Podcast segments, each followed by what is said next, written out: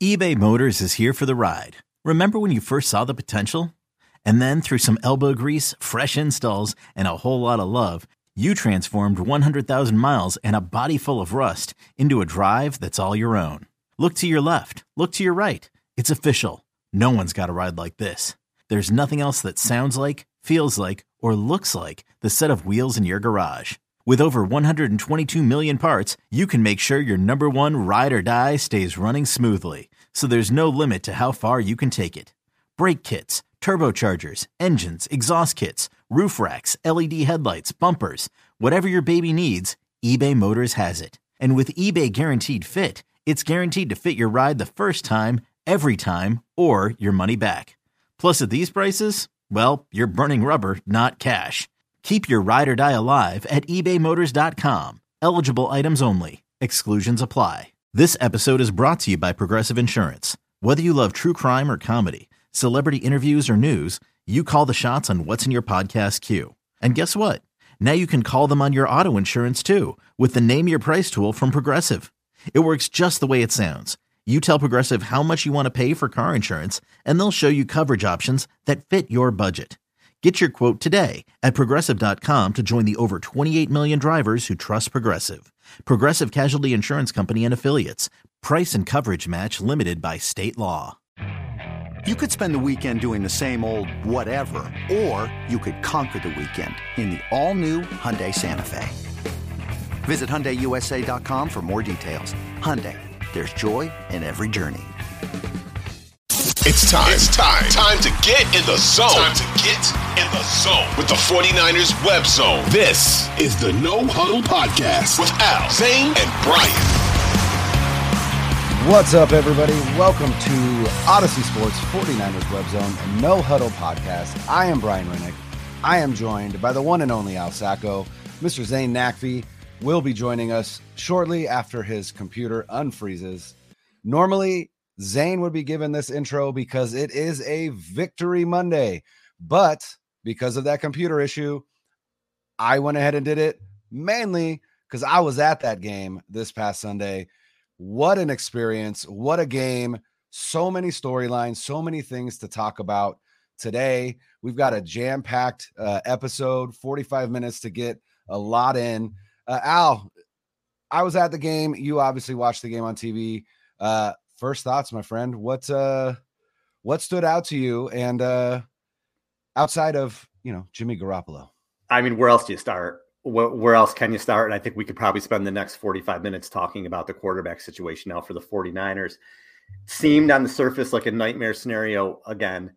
And I'm not here to say anything negative about Jimmy Garoppolo. I've said on the show no. the past few weeks that how much I respect what he's done. How much he's how he's taken an awkward situation, how much he's shown toughness. And this sucks, man, because it was it was a redemption story, right? It was a redemption story of someone who was kind of put out the pasture and we don't want you and treated poorly. And he came out and he was having the best season of his career, really. And it sucks for him. And you hate it for him. And you hate it for the team. And you hate it for the fans because this looked like a Super Bowl team, man. And maybe it still is. We'll talk about that. But yeah. things were look, starting to go really well. And the defense was playing great. And Jimmy was playing great. And then this happens. And, you know, again, with Garoppolo, he's a tough guy, Brian. We, we've said this. Jimmy is a tough guy. Absolutely. He played last year through a, sh- a shoulder injury. Excuse me. He played through a thumb injury. He will, when he can physically play, he plays. However, he's had three very serious injuries over the past now in the past five years that have cut his season short: an A C L injury, a high ankle sprain, and now this year he he what looks like like a foot break. Um, Kyle Shanahan said they're still he's still seeing specialists, and we'll see exactly what it is, but that's what it looks like it is. And and for the third time in five years, his season is done, and the Niners are in a rough spot, largely because of it. And again, I'm not blaming him. These He's got it rolled up sure. on. That's not his fault. Yeah. But you can be really tough and be injury prone at the same time. And, and Jimmy is both those things. Jimmy's a tough guy. He's also an injury prone guy. And part of the reason the Niners moved on from him or tried to or wanted to was right. because two of the last three years when they had done it, the seasons ended prematurely because he was hurt. And now again, he's hurt again. Well, the guy they brought in to replace him is hurt too. The guy they brought in to replace him has had three injuries since he started here. Yeah. So the snake bitten situation, it's a frustrating situation. I, I hope Jimmy, because again, I'm again, I, I I was on the Jimmy train because of what he showed me, how he proved himself, how he handled the situation. I, I was behind him. He had earned a lot of respect with me, and I hope he go. I, I think he's played his last game as a forty-niner, because now I think you're in a situation where this is three out of five years. The same thing has happened again. I'm not saying it's his fault. Again, he got rolled up on, but we're in the same situation. And even last year, he was playing hurt and he wasn't as good as he could have been because of the injury. So you're now you're talking maybe four of the last five years. If you have a healthy quarterback at the end, what if? And they don't. So he's probably going to go elsewhere. And he's probably going to start somewhere next year, because I think I think he earned that this year. But yeah. it, again, it's just it's it's a punch in the gut for everybody involved. And and I do wish him wish him the best, and our fan base's sanity the best as well. Well, and and honestly, the hardest part I think for me is the fact that right before this game, Ian Rappaport has a report that the forty-niners and Jimmy Garoppolo are talking and are open to Jimmy Garoppolo returning to the forty-niners in twenty twenty-three. And hours later, his season ends. And, you know, I asked Barrows when he was on on Thursday, do you see this team bringing Jimmy Garoppolo back? And essentially his answer was, if they win the Super Bowl, I think they bring him back. Outside of that, I don't think that they will. And and now here we are, right? We're we're here again. We're here with uh, a quarterback who has is thirty-one years old and has completed one season in, in his N F L career. One. And what happened in that season? They went to the Super Bowl and they lost. But you just feel for a guy. And it's like, the, these aren't, it's not because he's reckless. It's not because he's, you know, he's a running quarterback and he keeps getting, you know, hurt running the ball or whatever. They are literally freak accidents. They are, you know, a, a, an ankle gets rolled up on, uh, he gets slammed to the turf and a, a shoulder breaks, uh, hits his thumb on a helmet, his thumb, like they're, I mean, you cannot blame a player for those things happening, but you have to look at that and go, we cannot continue to allow our seasons to hang in the balance with a player that has proven incapable of staying healthy. Not, and you can't blame him for that. It's just a sad reality. Right. For and whatever reason, like, he gets hurt. For whatever reason, exactly. And like you said, the guy that they brought in to replace him has also now been injured three, three. times in two three seasons. Times. And in that's three games. In th- yeah. And that is, and that, that is, that's terrifying. And it, I mean, at this point, I've got to assume that Levi Stadium is built on some kind of cursed ground or something, because this is not happening anywhere else. Right. This is not happening to any other team. No other team is losing their quarterback every single season, and now we've lost two this season. It's bonkers. It's bonkers. Zane, welcome in, bud. How uh, how are things? And uh, what is what are your thoughts on this uh, Jimmy Garoppolo injury? Yeah, had a little uh, little laptop issue, and I wasn't able to do the intro. But you know what? I don't want to do the intro today, anyways. I don't want to because I'm sad. I'm very sad. You know why I'm sad? Because you're rolling with a seventh round. And look, Brock Purdy had a fantastic game yesterday. He was much better than anybody anticipated. With the first action we saw him against the Chiefs, he did not look good. Like we were like, wow, I'm glad Purdy's not starting. But then yesterday I was like, wow, I'm glad Purdy's there as, as the backup. I don't want to take anything away from Brock Purdy because he did fantastic. That's a really hard role to be in. Mister Irrelevant, seventh round pick, rookie. You've gotten zero first team reps all season long. You've been inactive for most of the games. It's just a terrible position to be in. And he he passed with flying colors. So, first of all, major props to Brock Purdy and Kyle Shanahan as well for putting him in that position. Kyle was great yesterday. He was fantastic. And obviously the defense, which you got to. But Jimmy Garoppolo. So, I have a lot to say about this. And I'll start with this, that it sucks. It really sucks because I saw the Super Bowl aspirations that this team had just go poof. And everybody will get mad at me and say, well, you don't know what, what Brock Purdy can do. Look. Like I said, he is a rookie. He has not he has not started one game in his career, and you're asking him to now next week or this week go up against Tom Brady and the next week go into Seattle on a short week and try to basically win the division, because that will be, I, I assume, most likely that will be either Seattle catches you for the division lead if they lose this week, or you lock you locked up that division because you swept Seattle, and you're hopefully going to sweep the Cardinals because the Cardinals are hapless too. But every single one of Jimmy's injuries, like you guys have said, like have been on plays where he's trying to get extra yardage, where he's trying to get, get away from people, where he's trying to actually do something with it instead of just going down, throwing it away, right? And that's just how he is. Doesn't throw the ball away, doesn't give up on the play. And, and to a fault, that is essentially why I feel like he gets hurt so often. Now, that being said, he was not the plan this year. Trey was the plan, right? And, and a lot of people are going to get mad at Jimmy for being injury prone. And, and while that may be true, this was never the plan to have Jimmy start this year. The plan was to have Trey start. And I'm glad that you guys pointed out that Trey has also been hurt a lot, because I don't know what it is about this team or the way they prep or the way they train or the way they eat or the what, what, how the way they sleep, what, what sleep. Drink some milk, guys.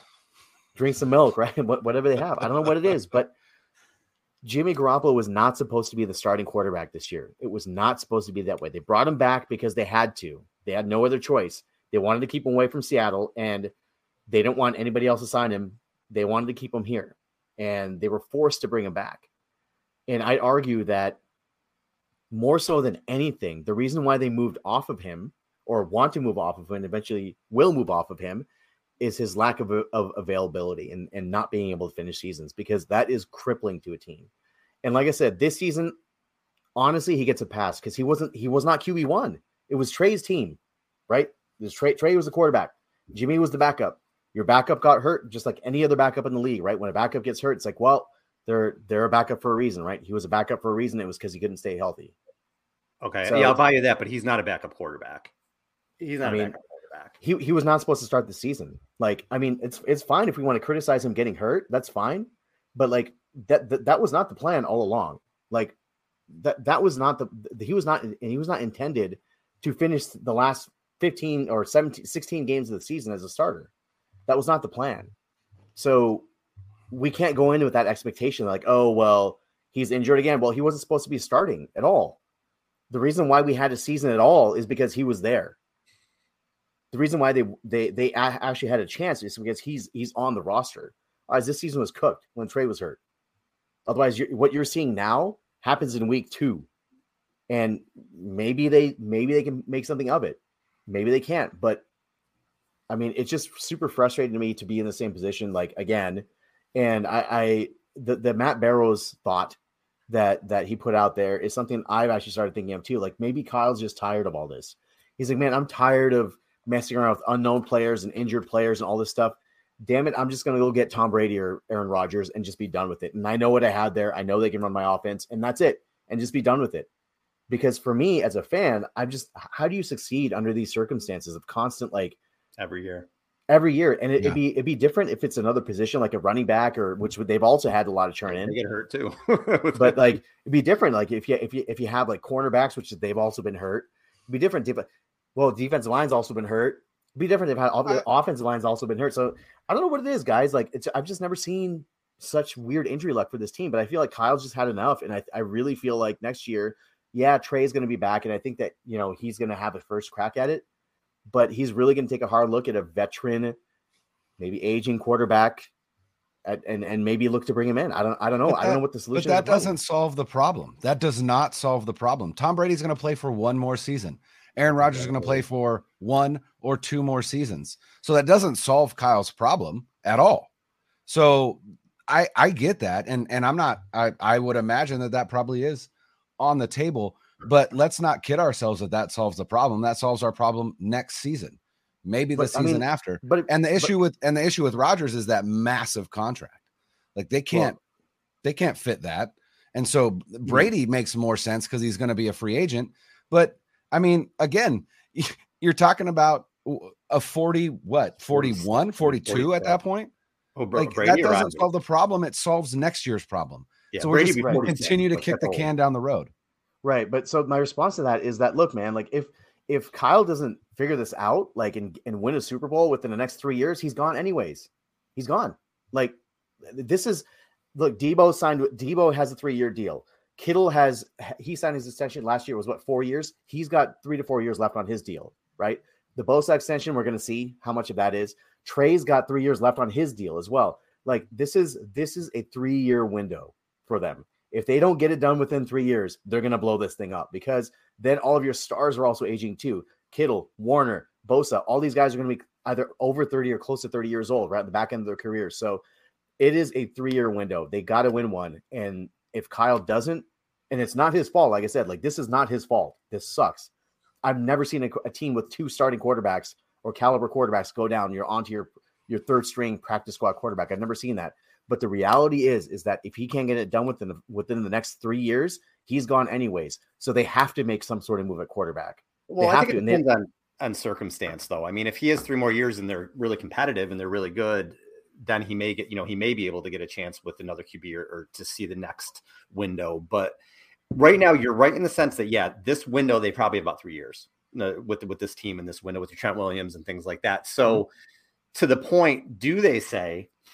And I, I, and I'm, I want to get on this Brock Purdy train really quick, too, because because we love Brock, what Brock did. But no, in reality, do they say to themselves, you know what, Trey may or may not be ready. We have this window. I don't. We have Bosa anyway for another two years. But when did they really have to do anything with, with Bosa? Probably after next year, right? They have to do yeah. it this year. They this have year. to do it next year. Okay. So that, may, that, may, that may take it right out because they got to pay him thirty million dollars. Right. So when you're doing that, that may take anything out. But maybe they do try to get a vet in. For if they could get a Brady or a Rodgers at a team friendly deal. I don't think Rodgers that's going to happen. Brady, maybe, maybe Brady would take an incentive thing for a year. I don't know. Um, but yeah, if they have to do Bosa this year, how let, do you, how do you uh, let me, they don't have to, right? They've, they've already, he has his fifth year next year. So yeah. technically it's after well. next year, but yeah. I mean, if you're Nick Bosa, are you playing on that fifth year option? Right. Yeah, no, I understand. Extension? Absolutely. Yeah. Without it. With, with the injury luck of this team? No yeah. way. Yeah, no way. I know what you were saying. Yeah. But so has any other team? I can't even think of another team. I mean, Andrew Luck played seven games in two thousand fifteen. He missed two thousand seventeen. I don't know. Sam Bradford got hurt a lot. I can't even think of another team that's been through anything like this. Three out of five years where you lose your Q B. And you said, I think, Brian, I think you said it. You look around the league. Matt Ryan played like never missed a game. Russell mm-hmm. Wilson's never missing a game. Brady got hurt the one season, but he's pretty much been healthy for twenty-two right. freaking years, right. you know, like, like this doesn't happen. This doesn't happen. You'll have a season here and there where, oh, I lost their, they lost their Q B. It sucks. Then it doesn't happen. It's usually one year that something mm-hmm. fluky like that happens. They protect quarterbacks in this league now for, to avoid this. And with the Niners, it's every freaking year. Mm-hmm. Like you can't make it up. Kyle Shanahan has had three, had to go to three Q Bs now in what, four of his six years. He's had three yeah. Q Bs. Yeah. two thousand, yeah. twenty seventeen, twenty, twenty and this year. twenty. That, that yeah. is absolutely, it's, it's mind boggling that, that you could even do that. Like, yeah. And be and, and not only that, but he now has a, a, a winning record as a head coach, having gone through that four of the five seasons that he, or uh, sorry, four of the six seasons that he's now coached. Which is pretty um, impressive. That's that that's is impressive. That's incredibly impressive. That's that's yeah. a feather in his cap. But yeah. but yeah, and and so Al, I I, I agree with you. It's time to rock with Brock, right? You Let's know, that's go, where baby. we're at. We have that's no choice. We have no choice. And so uh, we right, we have no choice. And well, you know, we and, might. And, we'll, we'll get into that too, because I know how much yeah. Brian likes Baker Mayfield. So oh god. So that's the thing. That's the thing, right? So so here's where we're at as as as a team in terms of quarterbacks. The 49ers have Brock Purdy, Mister Irrelevant, pick two sixty-two in this past season's draft. Let's not forget, rookie quarterback, never started a game in the N F L. And they signed Josh Johnson off of the Denver Broncos practice squad, which means that he has to be on the fifty-three man for three games, right? So Bucks, Seahawks, Commanders. This morning, Baker Mayfield was released by the Carolina Panthers, which means that he's now uh, he's now on waivers, which means that any team can claim him, any team can put a claim in, and the team with the highest waiver priority wins.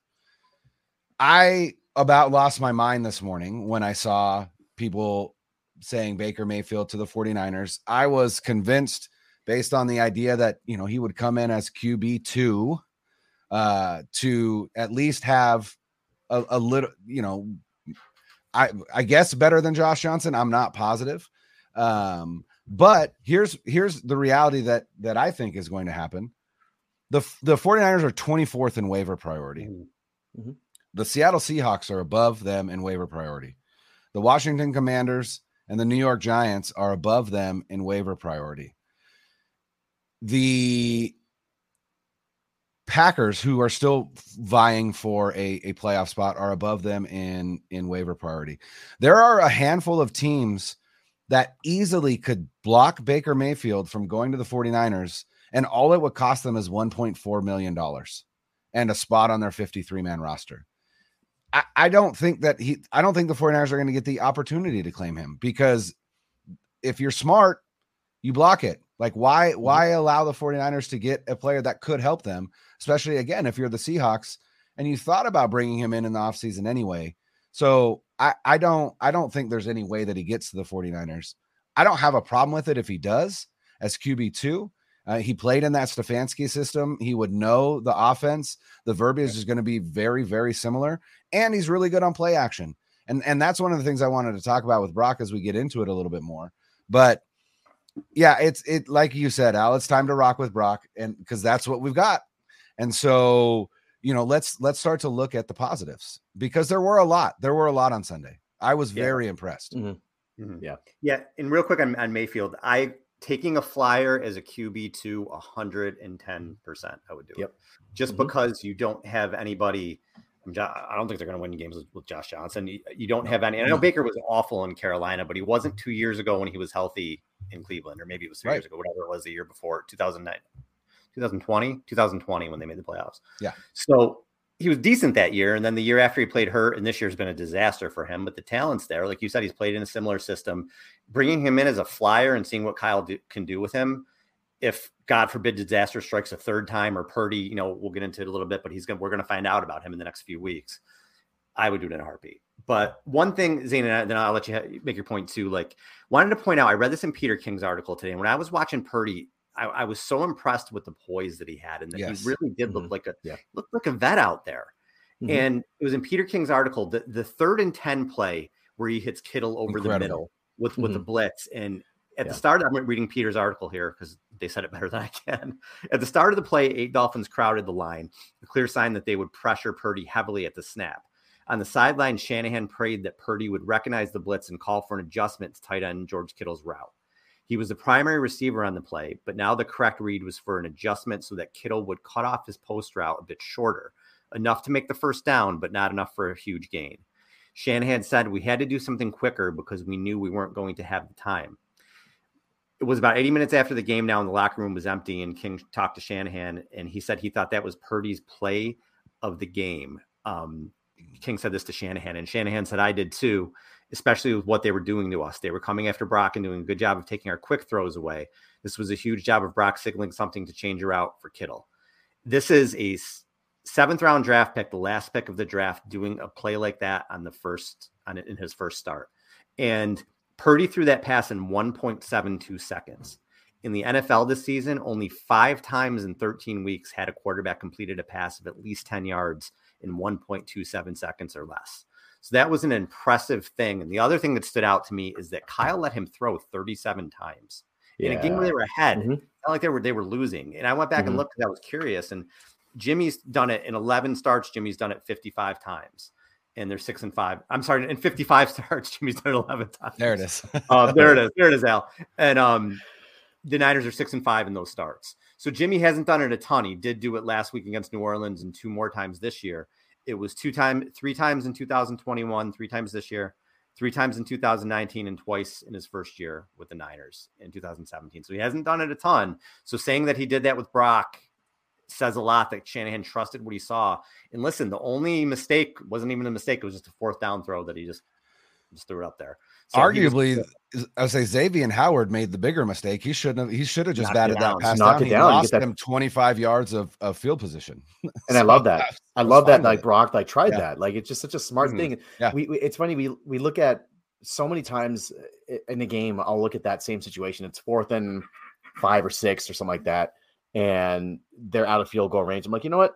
Just throw it towards the end zone, and those defensive backs are probably going to try to pick that off, and yeah, you'll you'll yeah. gain. It's almost like a punt, and that's essentially what it was. It was like a it was like a punt. It's an arm punt in a lot of ways. So really veteran move from a from your seventh round rookie, from Mister Irrelevant, who I think at the end of the year will probably be Mister Relevant in one way or another, one way or another. He'll be relevant. For I think sure. he already is. Yeah, but back to the oh, Baker yeah. Mayfield thing. I I I'm with Al. I think that you make that deal ten out of ten times to be the backup. I know a lot of people are are misconstruing this and conflating in the idea of bringing Baker Mayfield in and saying that, oh, he should come in as a starter. That's not that's not the idea, at least for me. Josh Johnson has started nine games in his career. He's thirty-five years old. You're not winning anything with Josh Johnson. The the argument for Josh Johnson is that he's familiar with the system. We, we've known him from the Harbaugh days, from going coming in and out like every week. Like, hey, oh, hey, Josh Johnson was signed this week. Oh, he was cut the next week, right? Like he, that revolving door. But what is it the, with the 49ers and players with the last name of Johnson? Dante and Josh just living, just living on the roster. So is so uh, so if Dante is the barnacle, what is Josh like? The oh man, that's a good one. We got to think is, about is that like one, the, like the coral, the the, the coral reef. I don't, there you know. go, Anyways. there you go. but but the the idea behind, I know a lot of people don't like Baker Mayfield, and that's kind of clouding a lot of people's judgment in terms of Baker Mayfield the person and how he can be an abrasive personality in, in some circumstances. But look, we were talking about bringing on Ndamukong Suh a few, a few weeks ago, and that guy admittedly quit in Miami and admittedly was a locker room trouble. Like he was trouble in locker room in Miami, right? And we talked about how this locker room is strong and, and has leaders in it and, and, and yeah. all that stuff. So I would love to see Baker Mayfield here just for that insurance, because look, you had two quarterbacks go down already. You have another one who who hasn't played at this level, may not know how to protect himself at this level as a result. And he may totally stink, and you may need you may need just a win to get to the playoffs. And if he, if he throws up three or four duds in a row and you need to win a game somehow, you never know. And the final thing that I'll say about this is, is there may be teams, to your point, Brian, that may just block the Niners on this if, if they're on the schedule, like Washington, Seattle, for example. They're on the schedule. They could just block the Niners and be like, you know what? We don't want to see him. We don't even want to give you that option of playing him. You're going to start your seventh round rookie and you're going to, you're going to play us. You're not going to, you're not going to have any insurance policy, and we're going to block you from that. I don't know what their fifty-three man rosters are for those specific teams. I don't know what their situations are, if they have room for him, but I think that that's very possible as well, that he, he doesn't make it. I wouldn't make that deal ten out of ten times though. Um, but to your point, Al, about Brock Purdy and, and Brian about Brock Purdy, uh, just a lot of really veteran leadership that you don't expect to see out of him. He had a great sophomore year in college. He had a really, really good sophomore year. And if he came out after that year, he definitely would have been drafted higher. His junior seasons, senior seasons weren't, weren't as good. So they, they pushed down his draft stock, and he's, he's not, he's, he's kind of slight for a quarterback. He's just over six feet and two hundred pounds, which Steve Young was also like that too. Right. But nowadays you want to look for guys who look more like Trey Lance. Right. And, and that's the prototype.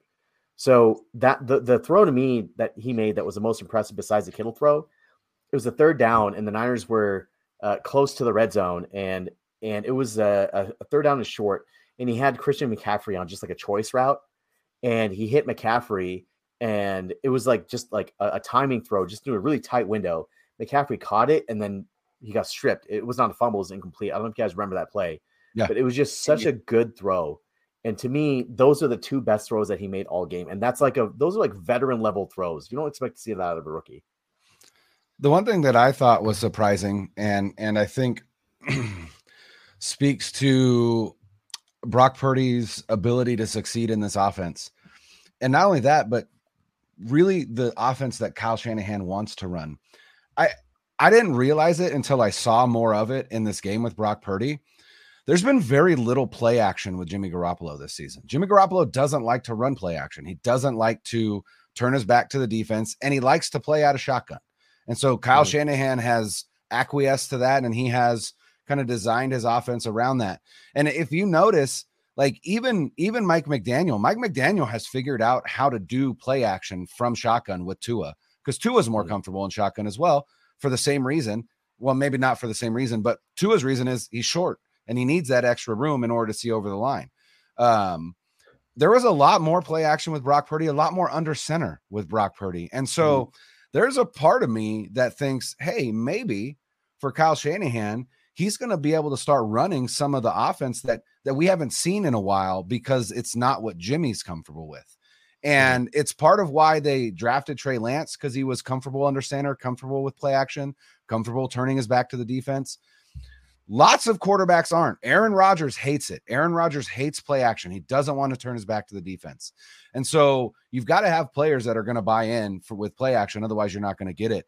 So I'm wondering if we're actually going to start seeing a little bit more of that play action heavy type offense from Kyle Shanahan, which could, th- could really kind of bring this offense back to those two thousand nineteen levels, which were pretty outstanding. And so that, I think, is what I'm most interested in seeing with, with, with Purdy is, can he maintain that seemingly veteran poise that he had, right? Which comes with, you know, it, it does come with, I think he had fifty plus starts at a, a, in, at a power five school. Not that Iowa State is a football, you know, powerhouse, but still a power five conference, still playing in the Big twelve.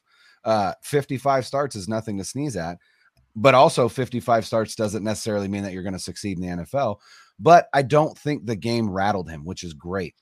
The one, the one concern I have is if we go back to week two, Jimmy Garoppolo came in, lights out, blew out the blew out the Seahawks. Mm-hmm. And then when was what was the next game? Denver. Yeah, that was the Denver game. Denver game, yeah. Right? Now Brock Purdy comes in, lights out, blows out the the Dolphins. What's the next game? It's against a good defense in Tampa Bay, yeah, and a good defensive coordinator in Todd Bowles. So there's a part of me that's like, I'm going to rock with Brock and I'm excited, but I'm going to, I'm going to temper my expectations a little bit for next week just because of what happened earlier this season. But Purdy doesn't have a strong arm, but he's got, he can put zip on the ball, which is nice. And he's, he's, he's fearless. I think he's, I think he's a, got a little bit of a gunslinger mentality. I saw a video of him on the timeline from Iowa State where he's, he's running a bootleg, gets tripped up by a defender, literally lunges forward and, and arguably six inches above the ground, sidearms a ball out. Right. And does, I think it's incomplete, but that's the kind of, and that's the other thing is he's a little bit more athletic than Jimmy Garoppolo. We saw more bootlegs with, with, with Brock Purdy.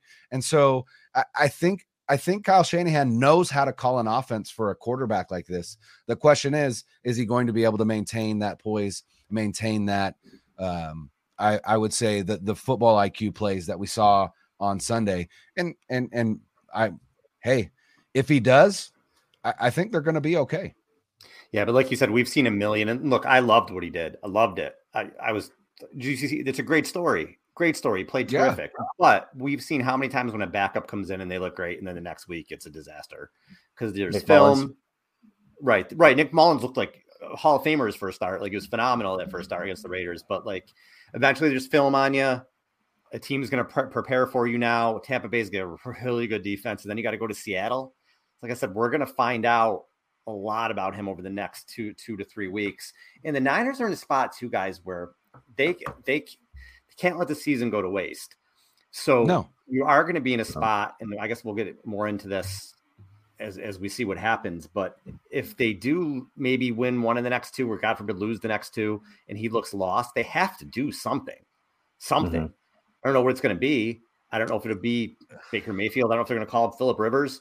You know, I don't know what they're going to do, but they have to do Ryan something. You cannot let this right. Seriously, like anybody, just any of those guys. Um, You can't let this season go, go away. You just can't. The defense is too good. You have you have maybe an all-time forty-niner defense this year. You cannot let the season go, go to waste. And it, it pisses me off so much that we're having this conversation about a quarterback again, again being hurt. I'm getting angry now that I'm talking about it. But they can't do it. So I'm going to be really interested to see what happens over the next few weeks. I hope they're not stubborn. I hope they take a swing if they have to. But I think somebody brought up, and I don't remember who it was, but they said if the team does sign Baker Mayfield, right, let's say the Colts do for argument's sake, maybe they cut Nick Foles, and then you go get Nick Foles. Mm-hmm. Like, I really feel that way. I don't remember who said it. I'd give him credit, but I read it and I was like, yeah, that absolutely. Um, if, if Seahawks did it and they, they cut Drew Lock, I'd get Drew Lock. You just need yeah. somebody behind him who's somewhat of an N F L vet to, to help. Because if, yeah. if, if he goes down or he can't play, we go to Josh Johnson, Jacob Eason, you know, you're screwed. So mm-hmm. they, they got to figure something out. They cannot let the season go go by the wayside. They just can't. Yeah. If Brock and, Purdy goes down with injury, I at that point I'm just like, you guys, let's pack it up. Let's go home. That's it. Yeah. Let's that's forfeit it. The rest. Like, come on. Like, what? At that point, it's like, what do we do? What do we do? Move out of what Santa do we do? Clara. You move out of Santa Clara. You, I don't care oh where you play. God. You play at a, at a Pee Wee football place somewhere. You move out of you get out of that stadium because it's cursed. Get out. It's like it poltergeist. Just, just, it just feels pack up and get out, man. There's two curses, by the way. So, um, you guys follow the account Random forty-niners on on Twitter? Yeah, they, mm, maybe they often post like things from the past and and like old old school stuff like that. So they talked about the logo being changed from uh, the, what it is now um, to what it is now from what it was in ninety-five. Uh, and we all remember that because we're we're old farts. But mm-hmm. that's the other curse is the logo. They haven't won a single Super Bowl since they changed the logo. The uniforms are are kind of looking like they used to, and that's helping. But yeah, that old that that new logo is not working. And they they got the saloon font back, and and you know now just change the logo back. That's it, right? But Brock Purdy, if he goes down, I, I'm with you. That's it, man. That there's there's nothing left. Like that's unless you unless you have a, a veteran, and that's why I wanted them to sign Baker Mayfield or a potential Nick Foles or whoever it is, because then at that Somebody. point, at least you still have a shot. You have a puncher's mm-hmm. chance. But I mean, I think that there's uh, the, the unfortunate reality is that, like you said, Al, once, once guys get film on you, once teams have a chance to prep, like this was like done mid flight where the Dolphins didn't really have a chance to even prep for Brock Purdy, as weird as that sounds, but like they didn't have a chance mm. to, they were expecting Jimmy. They didn't have a chance to see like, uh, they didn't expect a rookie to be thrown thirty-seven times in a game, and they expected a much more conservative game plan. So maybe they got caught off guard. Plus the defense, which we, I don't think we've even talked about yet is, is just lights out, the best defense I've ever seen from this team. Now that being said, I think there's a very good chance that you're going into Seattle with a chance for Seattle to be catching you for the division. I think there's a very good chance of that because I don't know if you're beating Tom Brady here, and I don't know if you're beating Seattle in Seattle on a short week. And that's not to say that they can't do it, but the deck the deck is absolutely stacked against them. They're favorites, I believe, this week against the the, the Buccaneers. Three points, favorites. Three it's points, which is crazy. Third string too big. But you get crazy. you get you get three and a half for being at home, right? So technically, three. like you get three, you get three for being at Normal, home. So yeah. really, it's just home field advantage. You should that's it. lose but that's one. A, but that's the thing. You're down. So I would say, right? You know? You're right. You're right, Zane. They get you get three points for home field advantage. But the fact that the forty-niners are are favored by three means that what Vegas is saying is on a neutral field, it's still a pick 'em between pick-em, the Bucs yeah. and the forty-niners. When the forty-niners are starting Brock Purdy and the Bucs are starting Tom Brady, who Brock Purdy already said that dude's been playing football longer than I've been alive. That's insane. Bonkers. You, you, know, you know what scares bonkers. me though, guys, is is they cannot run the ball right now. With no, McCaffrey. They cannot. So mm-hmm. if you look, McCaffrey's been phenomenal catching the ball. You, I mean, mm-hmm. dudes, dudes changed the whole offense catching the ball, but he is not running the ball well mm-hmm. at all. So he had under three yards per carry. So two of the last three games, he's been under three yards per carry, fourteen for thirty-eight. Then he had seven for thirty-nine and eleven for thirty-two. And in this game as well, he was not, he wasn't getting anything. It looked like Kevin Barlow running into the line and falling after two yards every single time. He, then he had the run at the end where they pitched it and he cut back sort of reverse field and he hit it for thirty yards. But other than that run, he was seventeen for sixty-six overall. He was six, so he was sixteen for thirty-six. Other than that run, he didn't do anything on the ground. Jordan you know, Mason did, did. yeah, yeah. He carries for fifty-one yards. He has that Eliza Mitchell kind of explosive, tough running. They, but is Kyle gonna? Kyle's got to use him. Enough of yeah, Debo. Yeah. Debo, everybody's on to Debo. If Debo again four carries, five yards, it's over.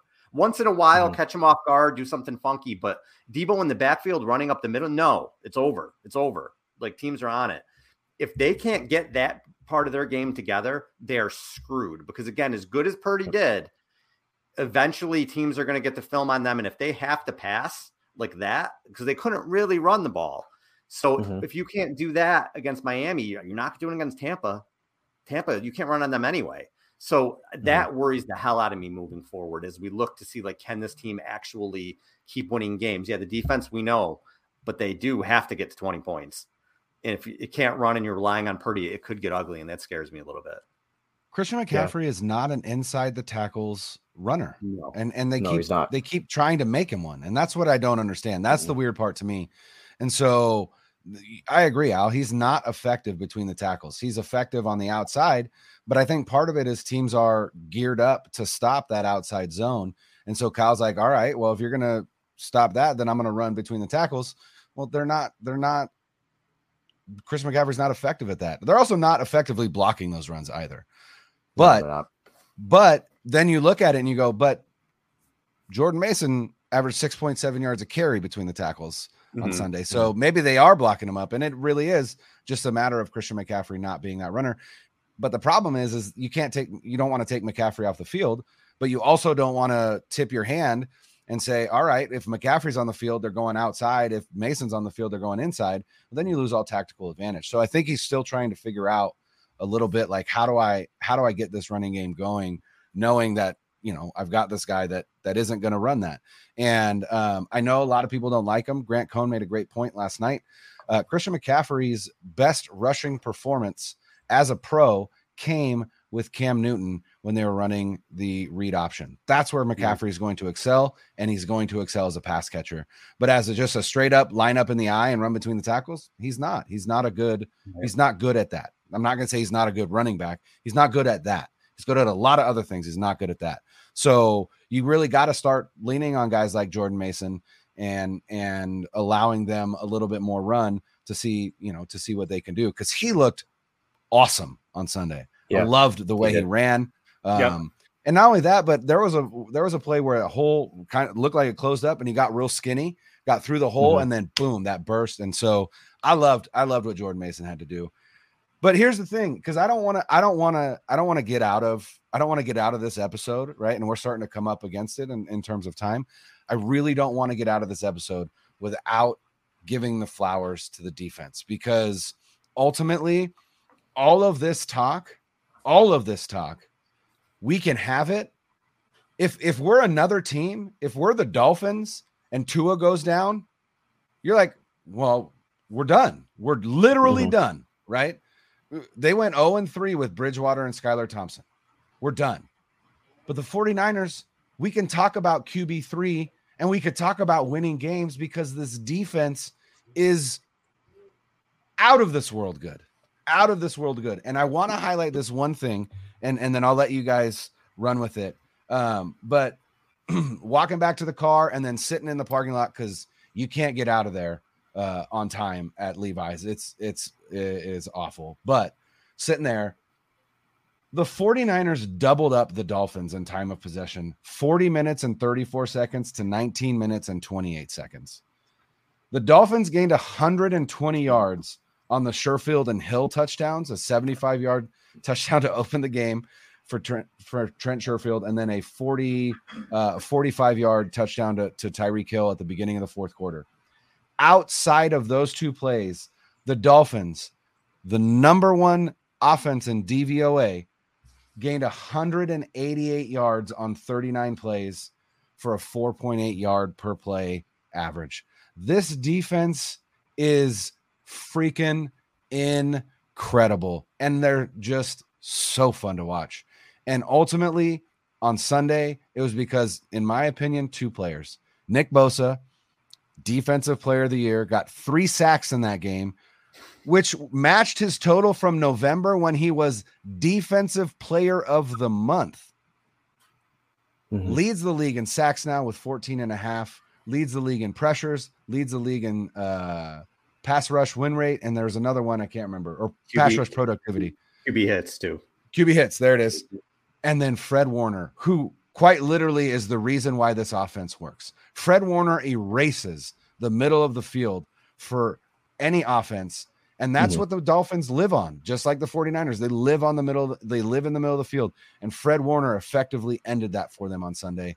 And I cannot talk enough about how impressive this defenses and how impressive those two players are. And I could talk about Bosa for forty-five minutes. Uh, the guy's unbelievable. Also second in the league in tackles for loss. But I also thought Dre Greenlaw, his coverage on Mike Gesicki yes. at the end there. Yes. Because if Gesicki brings that in, there was a little momentum there for Miami, and you never know mm-hmm. what could happen. It was one-score game at that point, and he makes – Gesicki couldn't come down with it. Greenlaw had great coverage, and, and Greenlaw is just – you know, he's Johnny on the spot with the fumble. He scores his touchdown. Greenlaw and Warner are probably the best linebacker duel – duo in the N F L. In that front seven, Aziz is great. Aziz yeah, is yeah, fantastic. Yeah, yeah, he's, he's great. Yeah. In that front seven, had Tua shook, and I thought mm-hmm. there were some maybe some open receivers there. I mean, I, I didn't, I haven't watched. There were open receivers yet. Everywhere. Al, it looked to me, yeah, they were everywhere. like there were places to go and he couldn't get yeah. him the ball because he was shook until yeah. the end. He kind of got it going a little bit for, for a little while, but then he looked shook again because that's what that team does to you. You, some of these, te- some of these teams now they're stepping on the field and right away, the Niners have an advantage because they're intimidated. They're mm-hmm. intimidated by that defense. They're intimidated by Nick Bosa. They're intimidated by the defensive line. Like you said, you have Fred Warner taking away the middle of the field. It's, it's intimidating. So even if there, there may be some issues in the secondary without Mosley, will a better quarterback take advantage of those? We saw Mahomes did. So maybe we'll see, but that front seven for the most part is going to dominate and they have, and all this team has to do is get twenty points. And yeah, we could, and all the people who make plays, but Bosa, Greenlaw, Warner, these guys are phenomenal. Armstead had a couple, you know, things that may have not shown up on the stat sheet, but he made some plays. Yeah, Jimmy he was, Ward was pick. He was only in mm-hmm. on twenty-one and made it made a big a big impact. He was yeah. I would say Armstead was largely responsible for that Jimmy Ward pick because yep. he beat his man and Tua had to throw sooner than he wanted to. Yep. So yeah, can't can't say enough on the on the defense, and, and they're going to have to carry the load the rest of the way. They already have been, but even more so. It was one of the best defensive performances that we have seen all season from any team. From any team, it was that impressive. They were soul crushing, and. Uh, the 49ers linebacking unit, there's one, there was some reporter that that mentioned uh, a nickname about them. They're like, there's flying banshees from hell is what, is what he called them, those, those three linebackers. And Fred Warner is absolutely the best linebacker in the league right now. He has he has surpassed what Bobby Wagner was. He has surpassed Darius Leonard. He is the best linebacker in the league right now.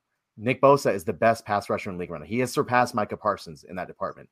So when you have guys in the front, on the front seven that are the at the best of their position, multiple guys, this is what you had. This is what happens. There was never any doubt. When the Niners went up by nine points, there was never any doubt in my mind. I'm like, all right, defense is going to steal this up. And to have that confidence as a fan looking at your defense is huge. And I can only imagine how Kyle feels. The job, I'm so sad that we only get D'Amico Ryans for a couple more months before he leaves. Mm-hmm. I'm so sad because he has done that. If there were ever an assistant of the year job, like award, he would get that. There are because he has done such a fantastic job with that defense at every level, despite injuries, despite all of the attrition that they've had, despite guys leaving. No, it doesn't matter. Nothing affects them. So I'm glad, I'm glad that we have the defense to fall back on. It is because of them that the Niners have a chance at still doing some damage in the playoffs. It is solely because of them. And I said that like, well, they, the, the Seattle Seahawks may catch them in the next couple of weeks. It is because of the Niners defense that they may not. Otherwise, they would be screwed. With a third-string quarterback, they would be absolutely screwed. Doesn't matter how good Brock Purdy is. If you don't have a defense, it doesn't matter. All the other quarterbacks that they've started in all the other three years prior to this, where Kyle's used the entire Q B room, they have never had a defense. They've always been either injured or they haven't had a roster. So this is the first time Kyle has a defense next to his third-string, third-string quarterback. So we'll have to see what happens. Offense sells, t- offense sells tickets. Defense wins championships. Yep. There you go. We're going to find out. All right, guys, it's never, it's never boring with this freaking team. It's never boring. So we'll be never. back. Thir- we'll be back Thursday. Uh, we're another collab pod with our buddy, John Chapman's going to be on, talk Niners with us, talk about the Buccaneers game, and God knows what else will happen between now and Thursday. Cause it's 49ers, could be anything. So uh, tune into that for Brian and Zane. This is Al. Peace. Niners on three. One, two, three. Niners!